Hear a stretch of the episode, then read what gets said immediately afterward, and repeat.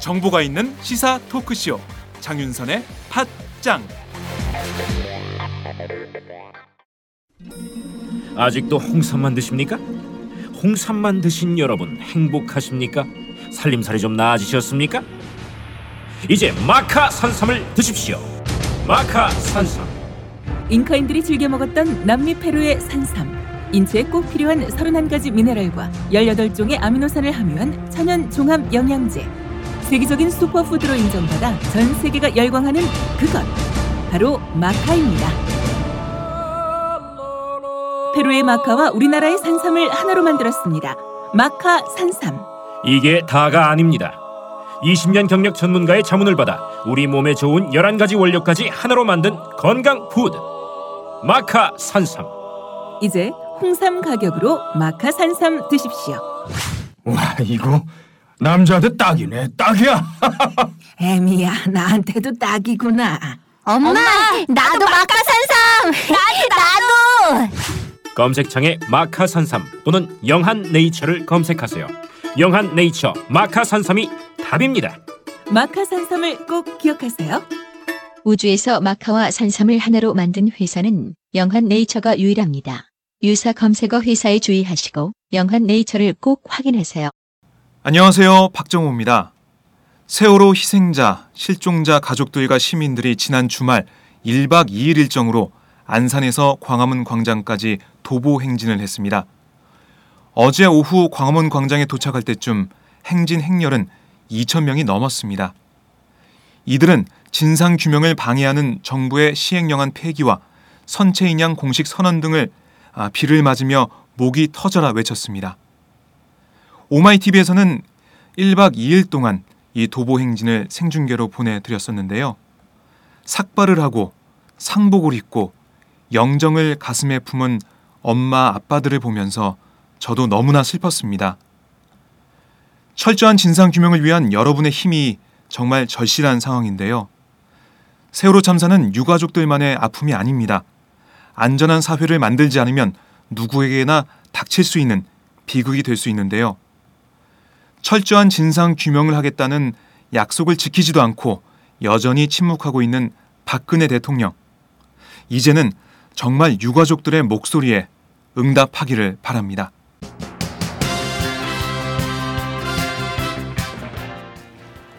오늘 팟장은 새 꼭지를 준비했습니다.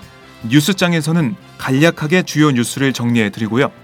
이어서 4.29 재보선 관악을 정태호 새정치민주연합 후보를 전화 연결해 핵심 공약과 정동영 전 의원 출마에 대한 입장을 들어보겠습니다. 월요일의 고정 코너 종착역이 없는 종창 브라더스의 종창 토크에서는 이란 핵 협상 타결 이후 북핵 문제와 윤병세 외교부 장관의 자화자찬으로 돌아본 우리 외교 현실을 쉽고 재미있게 풀어드립니다. 그럼 지금부터 4월 6일 월요일 장윤선의 팟짱 시작합니다.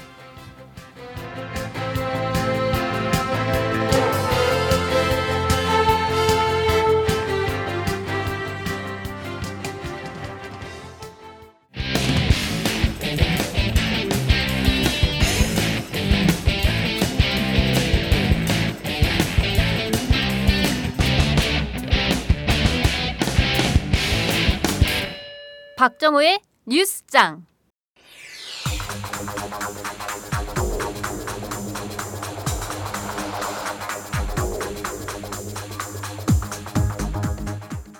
지난 2일 경상남도 무상급식 중단 사태와 관련해 양산에 사는 학부모와 이성의 새누리당 경남도 의원이 주고받은 휴대전화 문자 메시지를 오마이뉴스가 입수해 공개했습니다.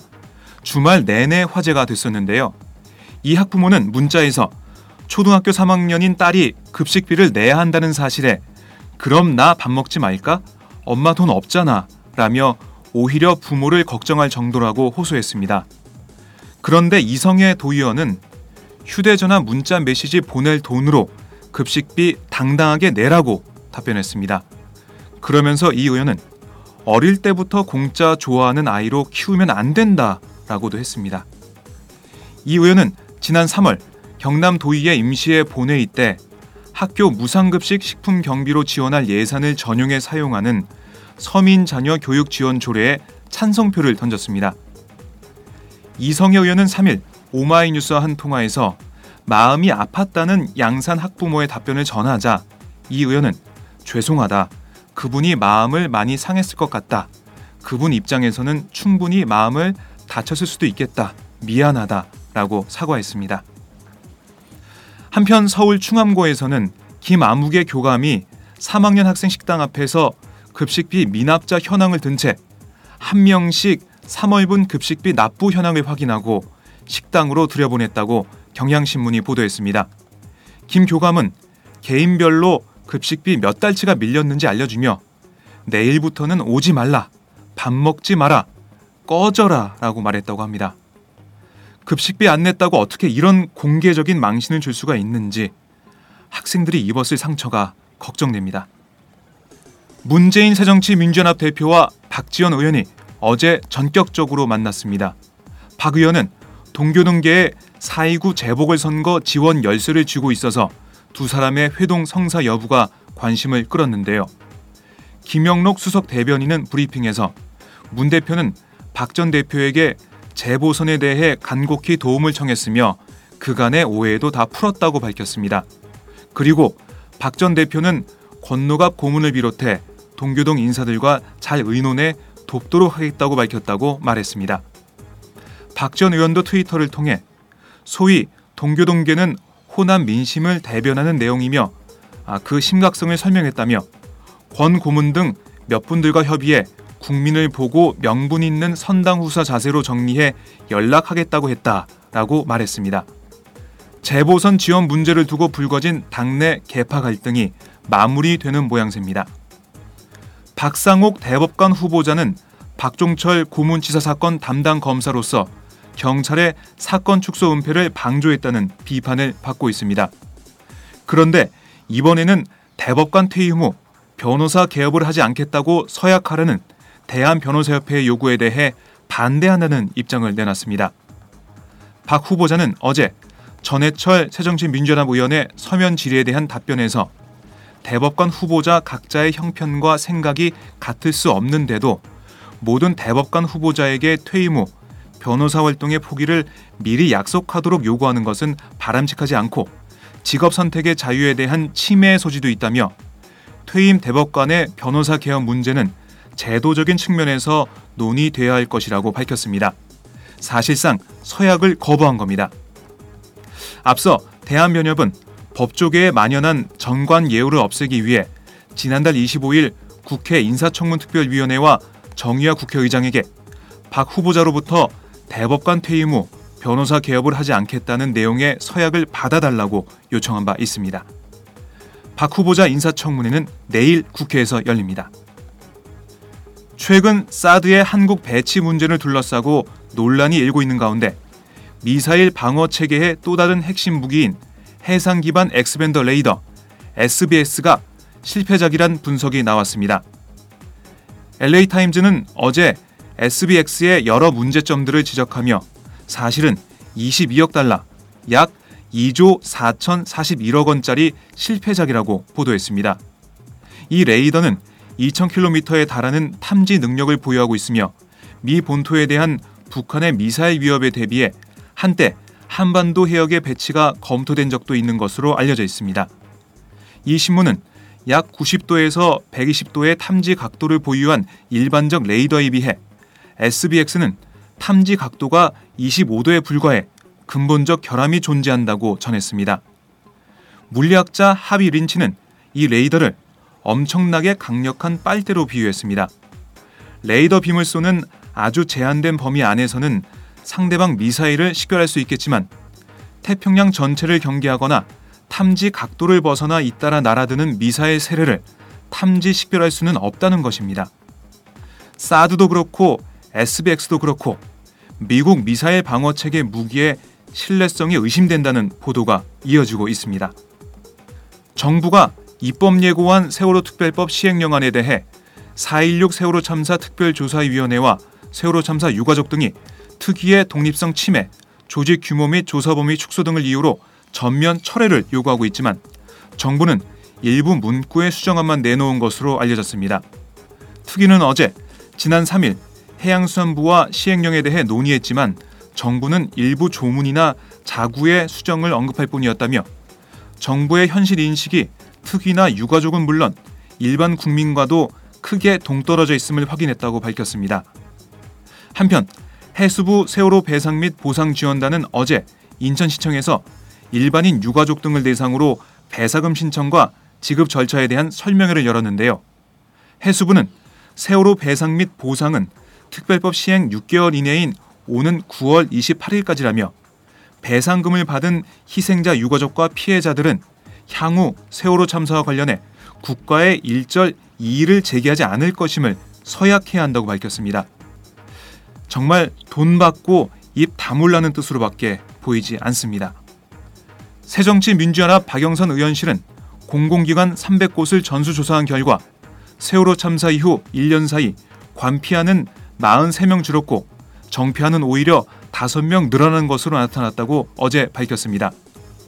관피하는 관료와 마피아의 합성어로 관료 출신 공공기관 낙하산 인사를 말하고 정피하는 정치인과 마피아를 합한 말로 국회의원이나 보좌관, 정당 관계자 등 정치권 출신 인사를 의미합니다.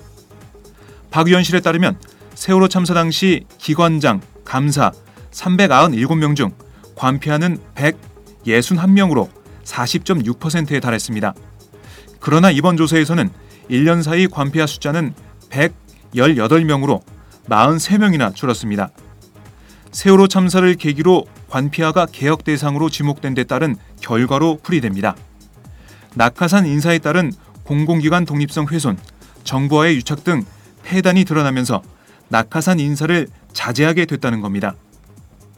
반면 세월호 참사 당시 공공기관 입원 397명 중 정피하는 48명이었으나 올해 3월 말에는 53명으로 증가했습니다. 정피아 기관장은 24명에서 28명으로 늘었습니다. 한국방송광고진흥공사 사장이 된 곽성문 전 의원과 김성주 대한적십자사 총재, 현명관 한국마사회 회장 등이 대표적입니다. 잔이윤 한국관광공사 상임감사를 포함하면 정피아 감사도 24명에서 25명으로 늘어났습니다. 세월호 참사 이후 각급 학교에서 안전 교육을 강화하고 있지만 안전 사고는 되레 늘고 있는 것으로 나타났습니다. 지난해 전국 유치원과 초중고등학교에서 발생한 안전 사고는 10% 넘게 증가했습니다.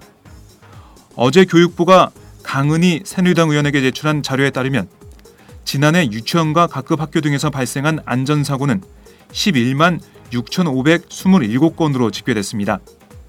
이는 2013년 10만 5,088건에 비해 10.9%인 11,439건 늘어난 겁니다. 학교 급별로는 중학교에서 일어난 안전사고가 3만 9,101건으로 가장 많은 데 이어 초등학교 3만 7,075건, 고등학교 3만 1,941건, 유치원 7,602건 등의 순이었습니다. 세월호 참사 이후 안전 강화는 말뿐인 것 같습니다. 지금까지 박정호의 뉴스장이었습니다. 고맙습니다.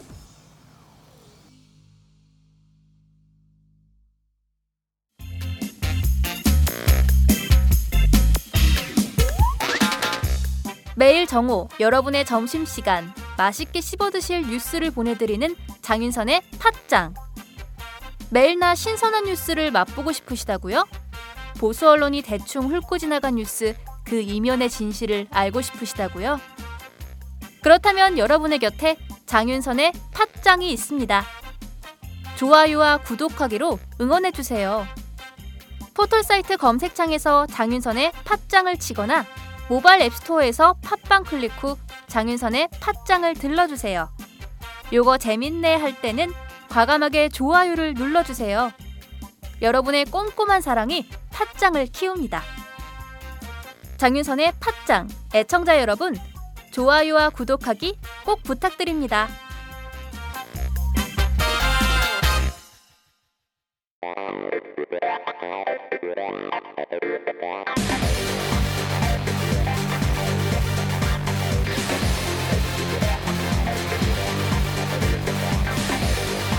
정보가 있는 시사 토크쇼 장윤선의 팟짱 better than that.